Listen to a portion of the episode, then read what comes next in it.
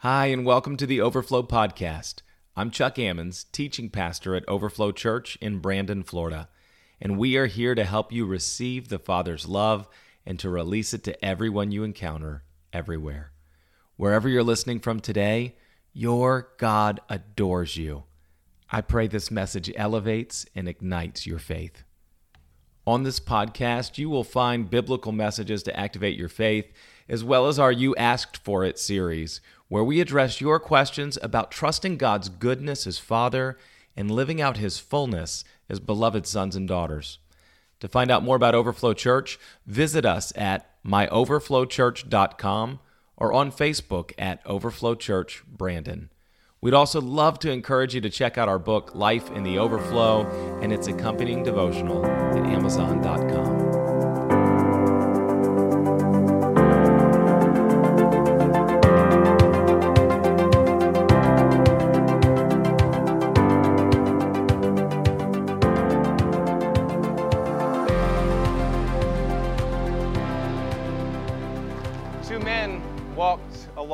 road, trying to piece together the broken fragments they held concerning the days in which they found themselves. As worshipers of God, they had been confident they knew where this story was leaded up till now. But all of that changed last Friday. As they walked down the road, they talked about the prophet named Jesus who had appeared in their midst, and for the last three years, it altered reality as they knew it. They talked about how they'd seen him heal the sick and cleanse lepers and raise the dead and forgive sins, and how when he spoke, the kingdom of God felt accessible as if it were actually here. Talked about how they felt seen by him, somehow known by him how they felt loved by him, and how they hoped he was the one that was going to restore everything.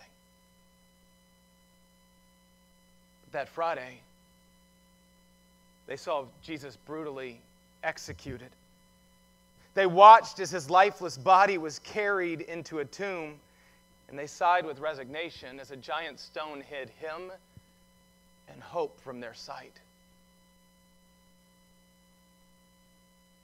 And now, as they found themselves on the road, they found that their dreams were dissipating just as quick as the dust under their feet.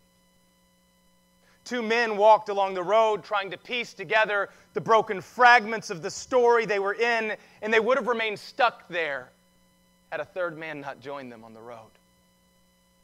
See, I love the story in Luke chapter 24 of Jesus appearing incognito to walk with his confused kids on a road to Emmaus. It's a, it's a brilliant picture of what God does with us today. The Holy God continually choosing incarnation to be with us so that He'd open our eyes to the glorious plan He has for us on the road we presently travel. I want to tell you this morning, Easter Sunday, I've got some good news. Is anybody in the mood for good news this Easter Sunday? I want to tell you this. If you could see your current road from Jesus' eyes, you'd be filled with delight and not despair. Now, somebody, is that good news this morning? If you could see your current road from Jesus' eyes, you'd be filled with delight this morning and not despair. Why? Because He's alive. This is real, y'all. This is actually happening. This is the story we find ourselves in. Love wins, mercy wins, redemption wins, forgiveness wins. And today, right now, our light and momentary afflictions are purchasing for us a glory that far outweighs it all. And so Jesus stood with two men on the road to Emmaus. And it says in Luke chapter 24 that beginning with Moses and all the prophets, he interpreted to them in all of the scriptures the things concerning himself. In John chapter 5, he told the religious leaders that if they believed in Moses, they would believe in him because Moses wrote about him. He said, It's all always been about me. The whole story's about me. And sure enough, we find that God chose in the pages of the Old Testament to progressively reveal his nature to his children, but he often did so in veils and shadows. But in the fullness of time, in the fullness of time, God came down and tabernacled with us in flesh, unveiling who the Father had always been. Listen to this from Hebrews chapter 1. It says, In the past, God spoke to our ancestors through the prophets at many times and in various ways. But in these last days, he has spoken to us by his Son. The Son is the radiance of God's glory and the exact representation of his being. What's it saying? It's saying that in the past, God revealed aspects of, his, of himself, of his heart, through people. He revealed aspects of his heart through judges and kings, through prophets and priests, through kids and foreigners. It's saying that in the past, God revealed parts of who He is through creation, through a burning bush and a giant fish, even through a talking donkey. I think God's still doing that one today, revealing who He is through some talking donkeys sometimes. I hope in the next few minutes to not be one of those. But each of these were nothing more than a veil. It was a shadow, a partial image we got of the Father through which we had to try to put the rest of the pieces together. And as history has shown, what we've done in the name of religion, trying to construct the full image of the Father, has often been devastating.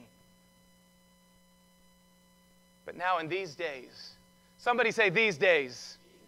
In these days that we get to live in, God has spoken in the language of a son, a son who is the radiance of the Father's glory. What does that mean? That the author of Hebrews is talking about that the Son is the radiance of the Father's glory. It's this that Jesus is the floodlight that shows every precise detail of who our Father is without distortion or embellishment. We've got this thing we do on social media today where we like to take pictures and selfies of ourselves and put on it hashtag no filter. And we've got to make sure everybody knows that that selfie is hashtag no filter because it means that we didn't do that thing, the filter we put on our skin that makes us look 15 years younger, right? Or darkens our skin several shades. Like some of you are like, you were as white as they come and you look Puerto Rican in this thing, right, that you're trying to put out right now. We say hashtag no filter to say, listen, what you're getting right now isn't a glamour shot. It isn't dressed up. It isn't me at my best moment. It's just me. Somebody hear me this morning. Jesus Christ is the Father. Hashtag no filter. If you want to know who your Father has always been, all you need to do is take one glimpse into the eyes of Jesus. One glimpse into the eyes of Jesus is a lifetime worth of revelation of who our Father has always been. And that matters. Because I'm convinced that the number one problem we're facing today isn't about whether we're Republican or Democrat. It's not about something with our finances or our health care. I'm convinced that the number one problem is the orphan spirit that has invaded creation. We've got a planet full of people that are reeling because they don't know the safety and security and delight of their Father. But Jesus has stepped onto their road and onto your road to turn on the lights. And I want you to know something this morning, no matter how you've come in. He's going to be seen as good, and He won't stop until you know you're loved. He's going to be seen as good, and He won't stop until you know you're loved. So, somebody take heart this morning. If it's not yet good, it's not yet over.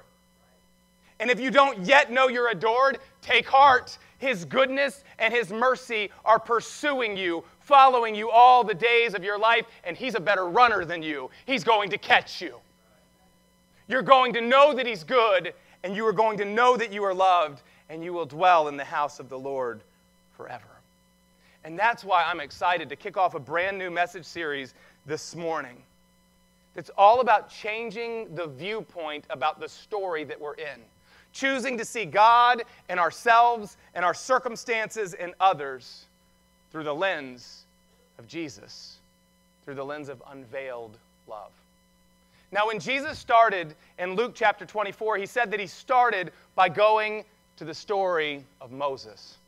So I don't know a better place for us to start this Easter Sunday than to go to the days of Moses. We join Moses as he's just spent 40 incredible days on Mount Sinai meeting with God. He's heard the God of creation speak to him. It's better than that. God has given a law that he wrote with his own finger in a tablet and handed it to him.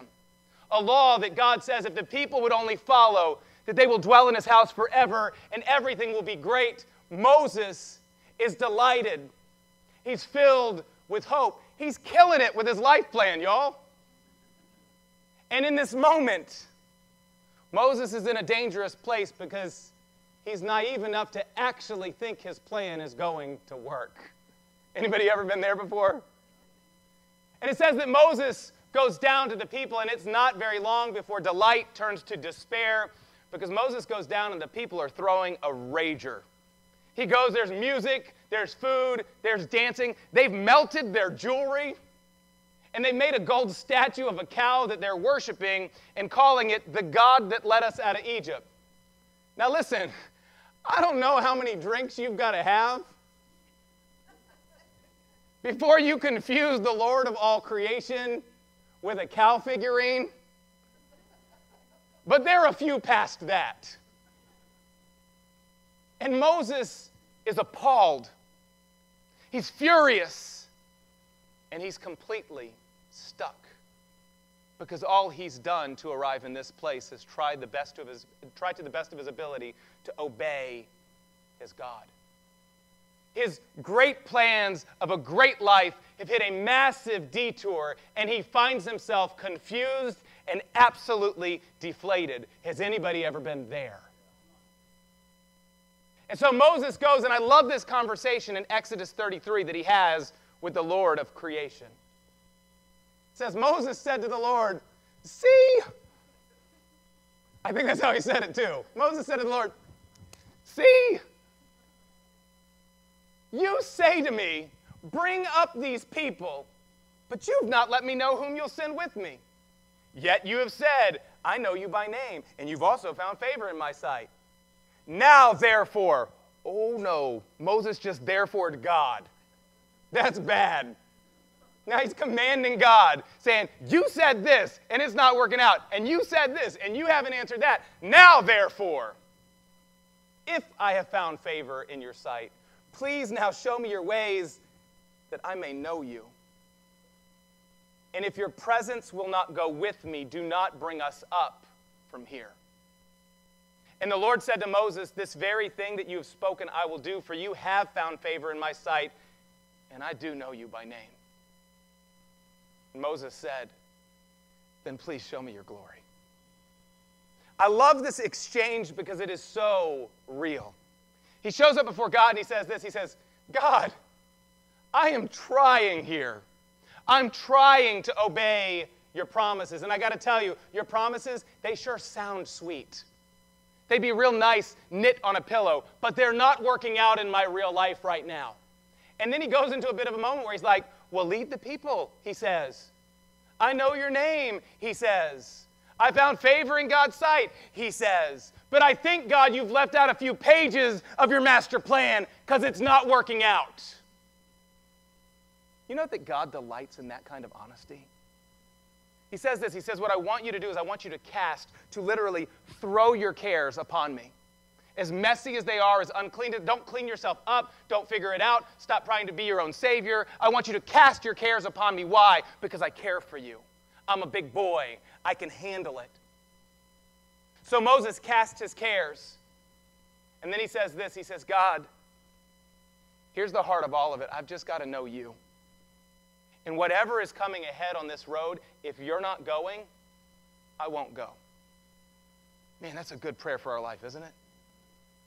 To say, God, I'm seeking your presence, not your presence. God, I'm seeking your presence of who you are, not some present or some gift or some ability or some blessing you can give me.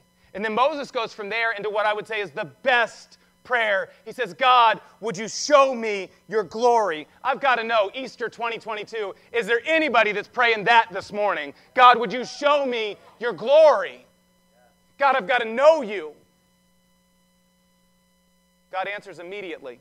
After Moses just had a rant, you guys see this, right? He just therefore God. And he ended it with, he flipped it to show me your glory. And God's like, done. That's pretty beautiful for the rants that I get before the Lord. So God says this He said, I'm going to pass by, and I'll give you a glimpse of my back, but not my face. And guys, what Moses saw made him illuminate like a human Lite-Brite for weeks to come. As God was passing by, he spoke a declaration that would become the calling card of who our God is, repeated in some form 185 times in the Old Testament in Exodus chapter 34, as God is passing by, this is what he says. He said, The Lord passed in front of Moses, proclaiming, The Lord, the Lord, the compassionate and gracious God, slow to anger, abounding in love, abounding in faithfulness, maintaining love to thousands, and forgiving wickedness, rebellion, and sin. Now, if, as Jesus has said, the whole story is about him. If the truth is Jesus is the Father, hashtag no filter, then when we step back into this story, there are five convictions we need to see about our Father that will greatly change the road on which we presently travel. I want to give you five convictions today to change your story from despair to delight. The first is this that it is safe to grow up in your spiritual house. It's safe to grow up in your spiritual house. You ask many people on the street today, in fact, we could go and ask around this room today, what was the first view that you got of God? And the answer that you'll hear from many is my first view was fear or shame or doubt. That I had to perform well be on my best behavior, not say that thing in front of the preacher. Don't let them see that there are problems in our life. Now that I am the preacher, there are times I walk in rooms and people just get weird, y'all. They just get to the point where they'll say something and they're like, you know, my week's just going like crap. Sorry, preacher. I was like, it's okay. Jesus made that word. It's all right. I say it too. Maybe my week's been going like crap too. Like, can we just talk like human beings? I'm not in an ivory tower. But we get this view of God that says we've got to be on our best behavior, that we've got to run from Him and hide. For many of us, we had a view of pulpits being pounded, threatening hell, or maybe growing up the attitude of a holy or respected leader in our life talking about those immoral people. And suddenly we shut down because when we looked in the mirror, we were pretty sure that that immoral person was here. We've heard about the thousands of pastors' kids, PKs, that have run from the church as soon as they got the chance because growing up there was like a glass house. It wasn't safe to be human. Until Jesus came to town and turned on the lights about who the Father has always been. As God talks about who He is, His Father, the very first word He uses is this that your God is compassionate. In Hebrew, that word means this it means to be soft, acting in the tenderest affection. Now, guys in the room, I want you to agree with me for just a minute. Can we agree that it is an absolute affront if somebody walks up to you and says, You know the number one word I'd use to describe you? You're soft. That would be a problem, right? Like, don't call me soft. Don't, you know, Pastor Chuck, was just really great. I love coming to the church because you know how I would describe Pastor Chuck? He's, he's soft. That's not the way we want to be defined. Guys, guy's going to be like, Don't tell me I'm soft, but you know what? Look at the toughest dad in the world. The moment he first holds his baby, he's a puddle. He's a teddy bear. He's strong to the world, but he's soft to his kid. And I love this watching dads because dads, we will make ourselves look absolutely ridiculous for the favor of our children, won't we? We'll dress up and go to tea parties. We'll wear costumes. Kids will be putting makeup on us. We will make the most ridiculous faces you can imagine. We'll dance though we have no rhythm. Why?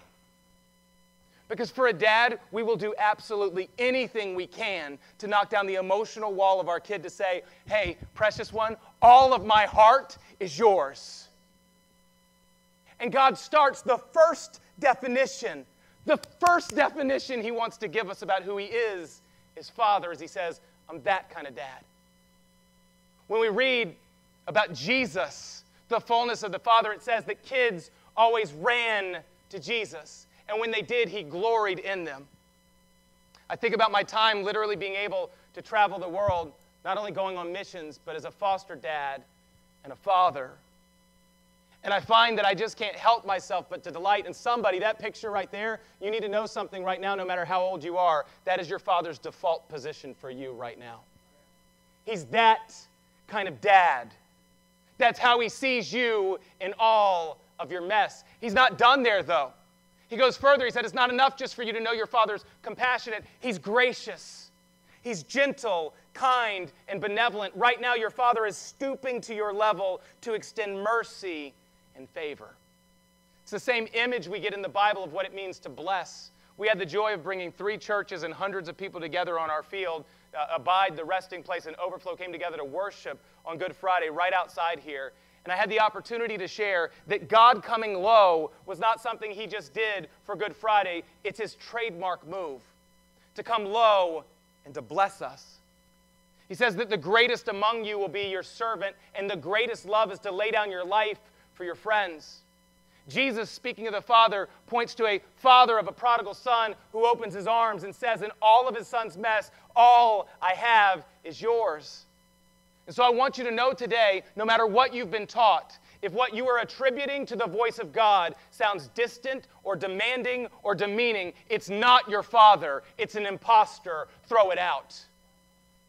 Because your Father is gracious. But he can't even stop there. Talking about it being safe to grow up in your home, it's not just that he's tender and soft, it's not just that he's gracious. Listen, it's that he's slow to anger. That word in Hebrew means to delay, to wait, to defer, to extend a long road before any response remotely resembling anger. And this is what's amazing to me. Because when you ask most people what their default view of the God of the Old Testament is, the immediate word you hear is angry. But God, as soon as He can define Himself, says this I am a long road of patience. I want you to think for a minute about the most patient person you've ever met. Now, for me, I think about Mr. Rogers when I get that picture, right? most patient ever. And I want to tell you that God is infinitely more so than the most patient person you've ever seen because He's the source. See, love is patient and God is love. Come on, somebody, that's good. Love is patient and God is love. What does that mean? It means that today God's not just going to be patient with you, no, He's patience itself. He can't be anything else than a long road in the midst of your mistakes and your failures. You think of a picture of who God as Father is. You see, Jesus, as he's caught with a woman, in the moment that she's been discovered in the act of adultery, her public struggle has become her greatest, her private struggle has become her greatest public shame. And now she finds herself naked and thrown down onto the dirt in front of them as they point their fingers. And these are people that would have been in the city with her. These are people that would have gone in the marketplace. These were people that yesterday she had good standing and good reputation. But today they've thrown her naked in the dirt, pointing a finger, saying, God demands she die. What do you say, Son of Man? And what I find amazing about this picture is this woman down in the dirt, and they look to Jesus, and it says this. But Jesus bent down into the dirt in which she sat. He joined her in her position. And without paying attention to them, began to write a message which I am convinced was a message of love to her. By the way, you say, why do you believe that? Because only he and her were on this level. Whatever he was writing was for her eyes to see. He wasn't giving a rip about the religious leaders in this moment. And then after it's all said and done, Jesus stands to his feet when they demand an answer. He says, Only the one without sin can cast the first stone. And so, of course, the oldest to the youngest, they all leave. But the one without sin was present. He was standing there. His name was Jesus Christ, the fullness of the Father. The Father, hashtag no filter. And what did he say? He said, All the people that came to condemn you, where'd they go? She said, They're gone. He said, I refuse to condemn you either, but here's what I want you to know. You can leave your past of promiscuity for a new portion of purity. You're free to leave that life of sin. Now go. See, that's who our Father is. He's a long road of mercy, which means this that it's safe to grow up in your house. It's safe to grow up as you. You can learn to crawl and walk and stumble with no fear of your own shadow. And by the way, if you're thinking, well, yeah, when I was a baby Christian, I learned how to crawl and walk and stumble, but now I've really arrived. I think we know this, anybody who's walked with Jesus long enough.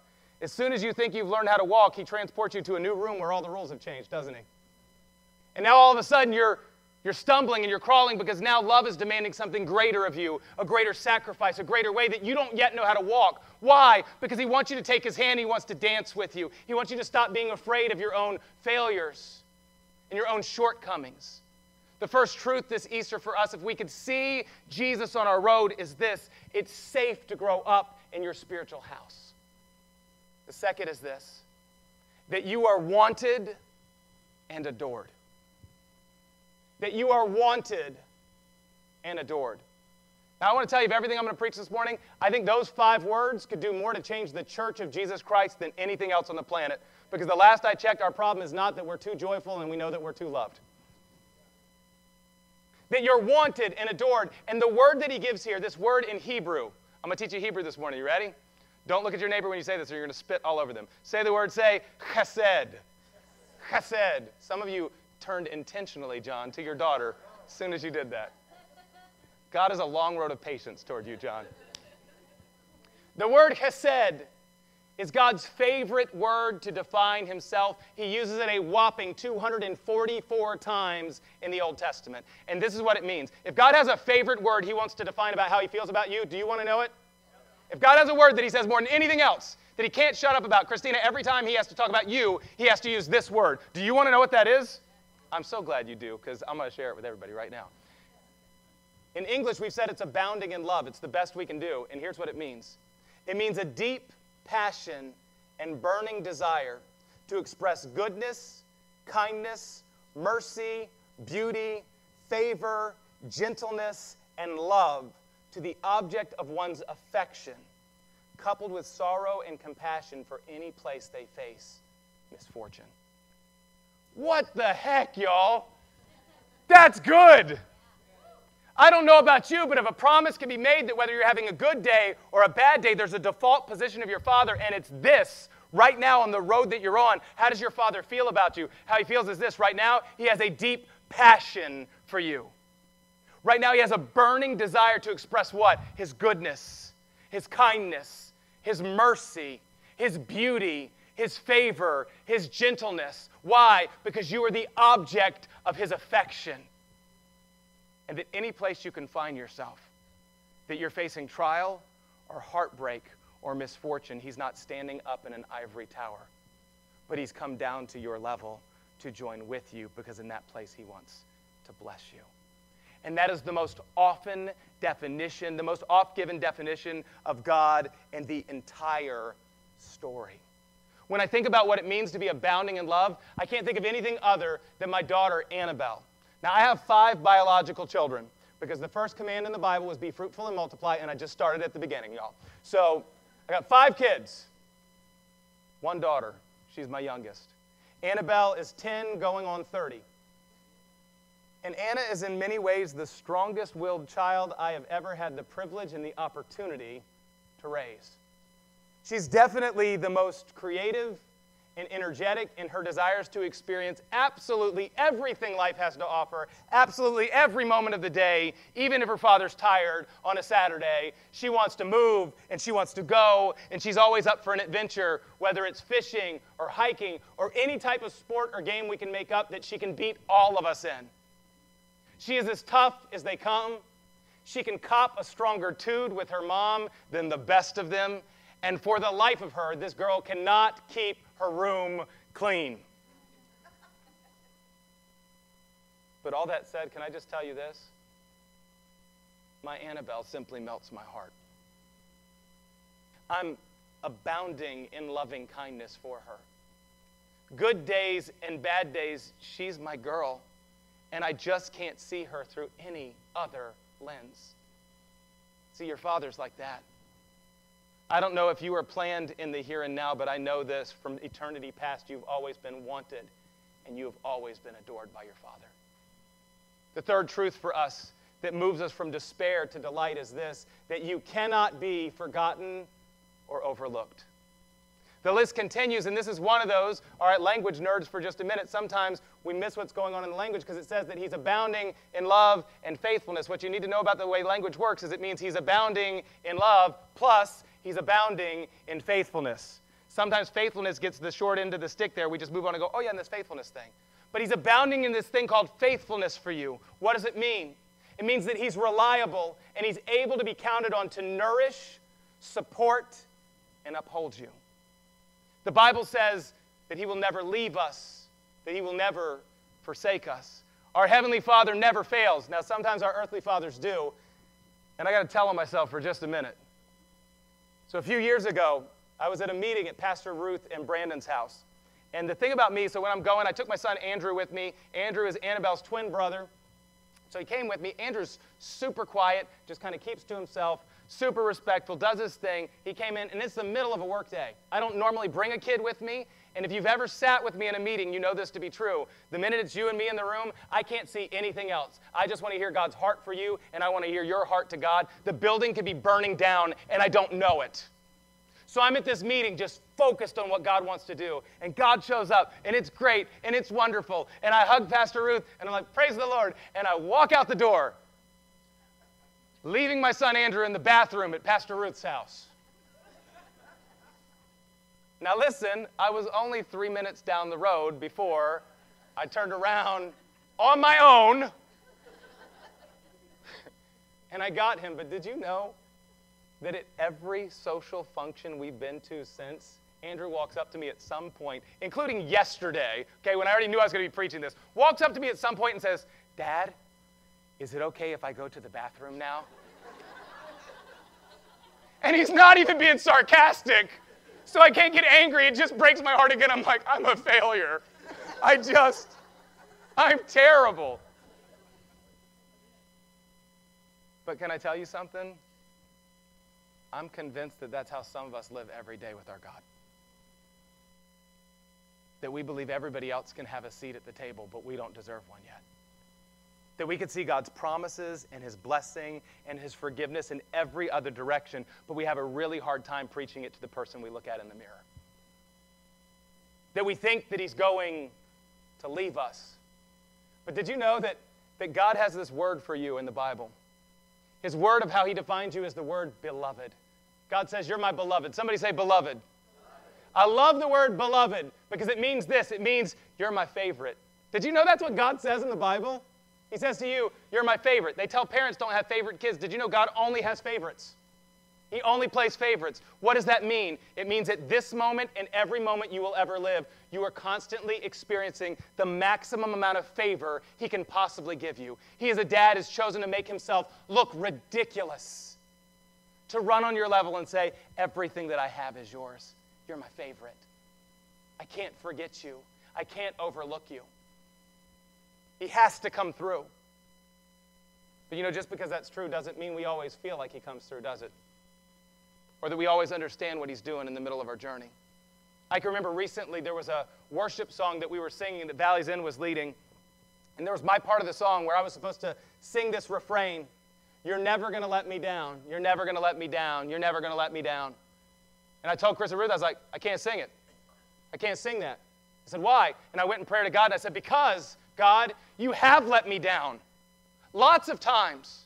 There's lots of times I've come and prayed and I've asked you to move. God, you've let me down. And that voice that I've come to know as the Father leaned in immediately and strongly. And he said this He said, No, son. From your limited view and your temporal moment, it might seem like I've let you down. But what I'm giving you is not something about your feelings, it's a fact about who I am as your Father.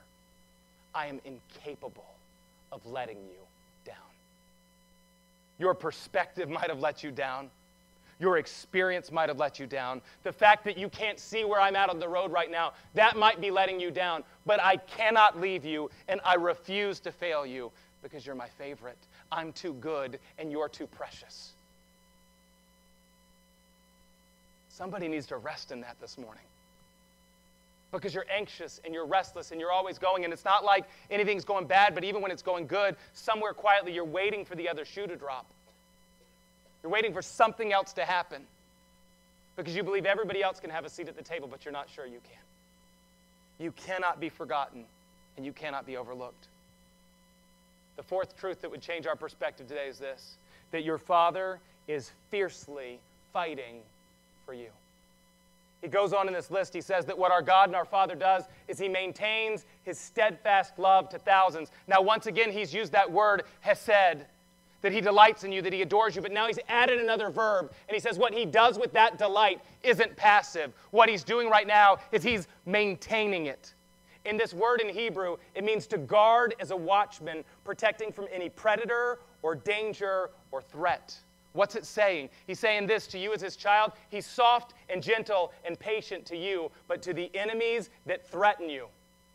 The enemies that threaten his promises in your life, he's fierce and alert and a strong tower. Jesus is not only the shepherd that lays down his life for the sheep, he says, I'm also the gate protecting you, that nothing can get to you without having to go through me. And newsflash, I've already taken all of your enemies and disarmed them, made a public spectacle of them, ran them up the flagpole by their underwear because nobody puts baby in the corner. That's what the Father is saying. I see you.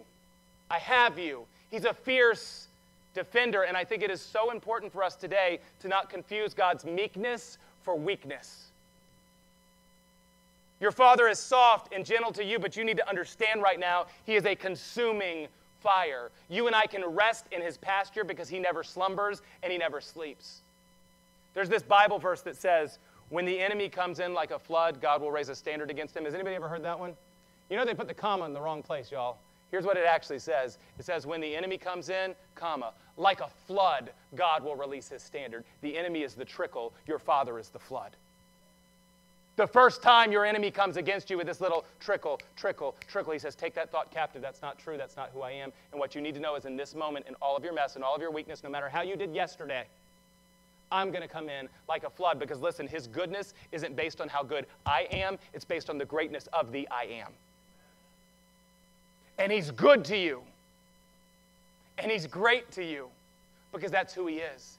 And right now, what you need to know, somebody needs to change your, your we got this Christian thing we say, this isn't even my message, but I just got to share this. We got this thing that we say as Christians where we go, well, I'm just a target for the enemy. I'm just a target for the enemy. And then there's this thing that we do.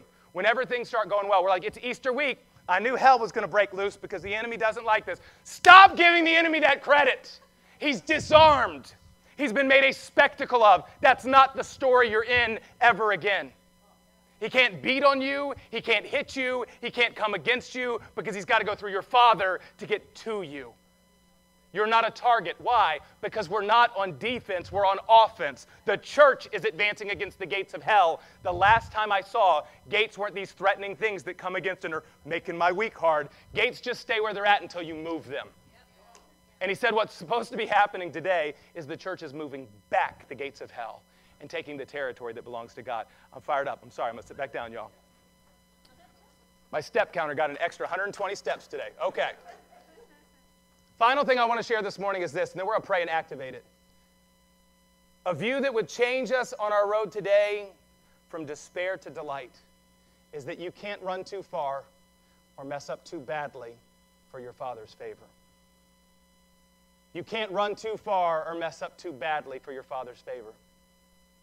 He says this that he's the Father who forgives wickedness, rebellion, and sin. Now, some of us, when we read that in English, we go, those are three synonyms. No, they're not.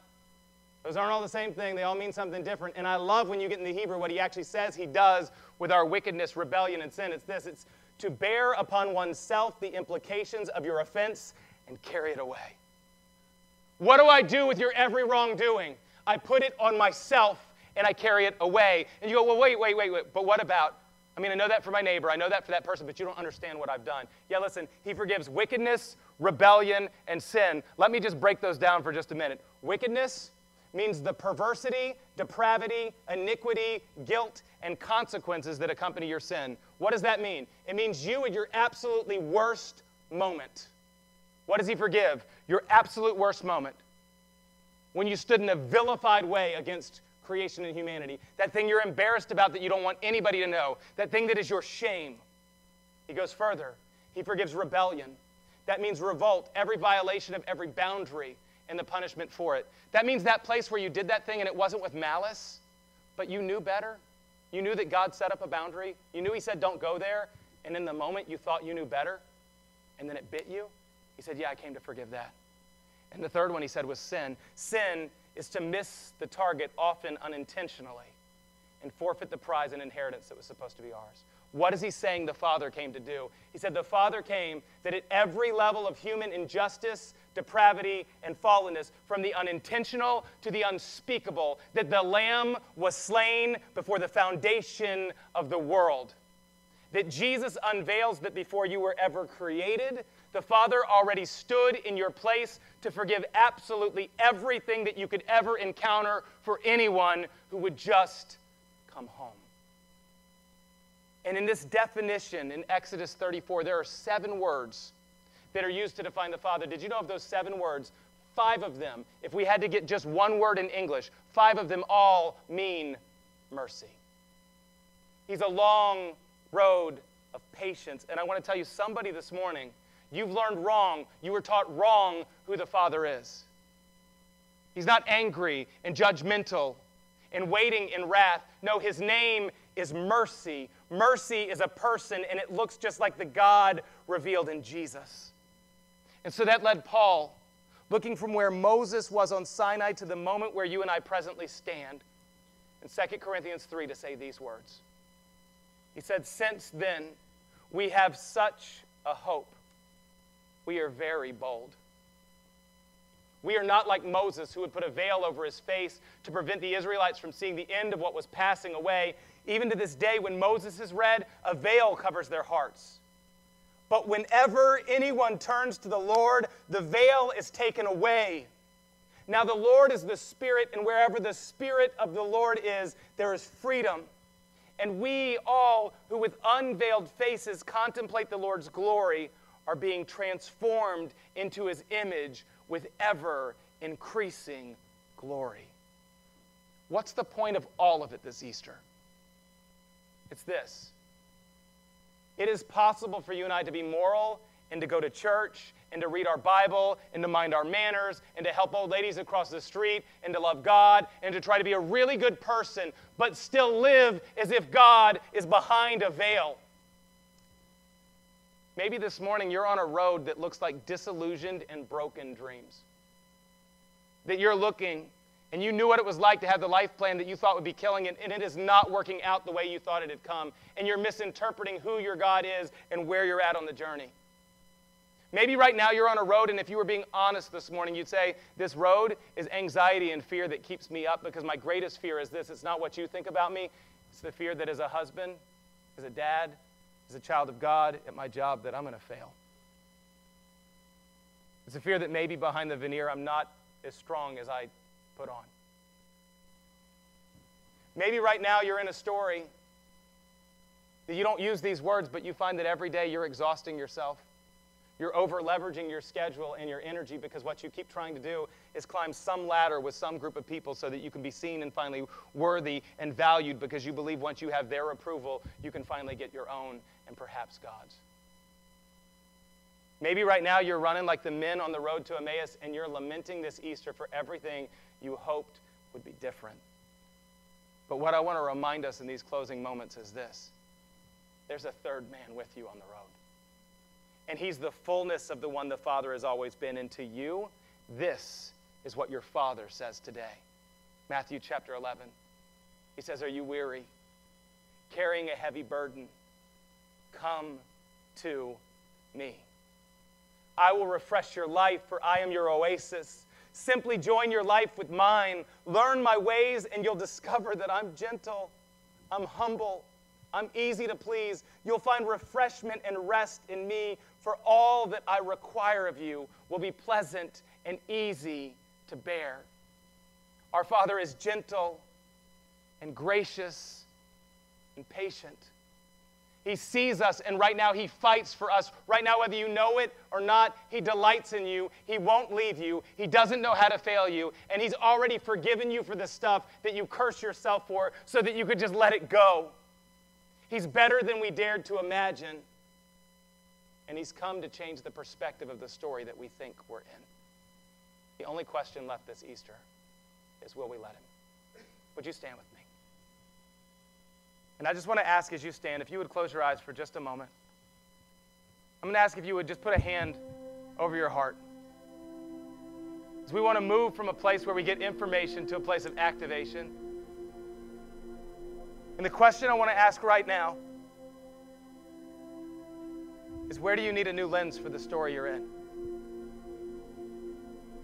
Perhaps somebody this morning, you find what you wrestle with more than anything else is you're wrestling with shame. You're wrestling with shame. You're quietly condemning yourself for your sin or for your shortcoming or for your failure. But you're saying, if I'm being honest this morning, if I actually knew that I was wanted, adored, and seen in all my mess, I want that. What I'm going to ask with every eye closed, one hand on your heart, if that's you, I just want to pray for you. I'm not going to call you out, but you're saying, I want to know that I'm wanted and adored. I'm just going to ask that you'd lift one hand up in the air.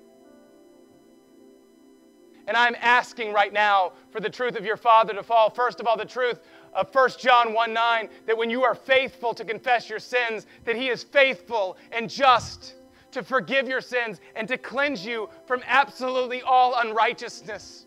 That word unrighteousness means being something other than you were created to be. This is what the Father is saying right now. If you're holding your hand in the air, saying, Sometimes I blow it big, but I just want to be who you created me to be, right now the Father is releasing that to you. Receive it. Stop trying to fix yourself or change yourself. That old dusty treadmill that you get on trying to run fast enough to be enough. It's garbage, throw it out. Right now, I speak over you that the Father delights in you and adores you, and I speak shame off of you in Jesus' name.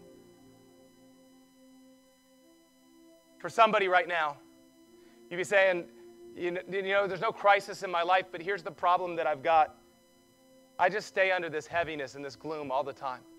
I stay under this restlessness all the time. All the time, it's like I'm just waiting for the next thing that's going to go wrong. And I want to be like those men on the road to Emmaus They got to walk with Jesus. And once they sensed it was Him, their hearts began to burn within them with expectancy and with hope. And you're saying, man, I'm walking in a gloom. I'm walking in a funk, and I want it to go. I'm just going to ask that you'd lift one hand in the air. We just want to pray with you.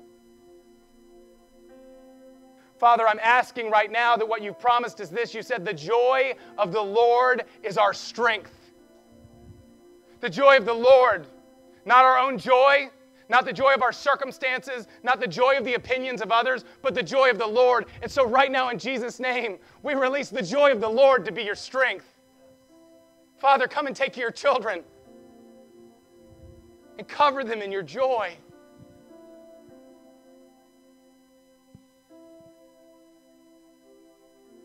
For each person right now just hearing my voice this Easter, I just want to leave you with a blessing. I would just ask if you would just hold both hands out just to receive, and I just want to speak the words of your Father over you. This morning, the Father says, My beloved, you're my favorite. I am so incredibly fond of you. I'm proud of you. And I see you. And I know you. And I want you to know that I've run in every way to make myself look ridiculous because you have my whole heart. I paint the sunrise just so you'll see it. I make the waves crash in on the ocean again and again and again and again, never ending, so that you'll know that my mercy has no limits for you. I adore you in all of your mess.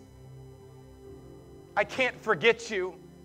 I refuse to fail you. And you will see in the land of the living that I'm good and you're mine, and that's enough.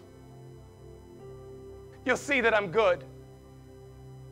Keep walking, don't give up. You're going to see that you're mine.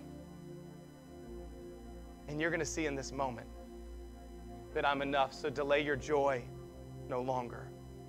Would you receive the joy and the hope and the love and the peace of your Father? Would you let Him walk with you on the road?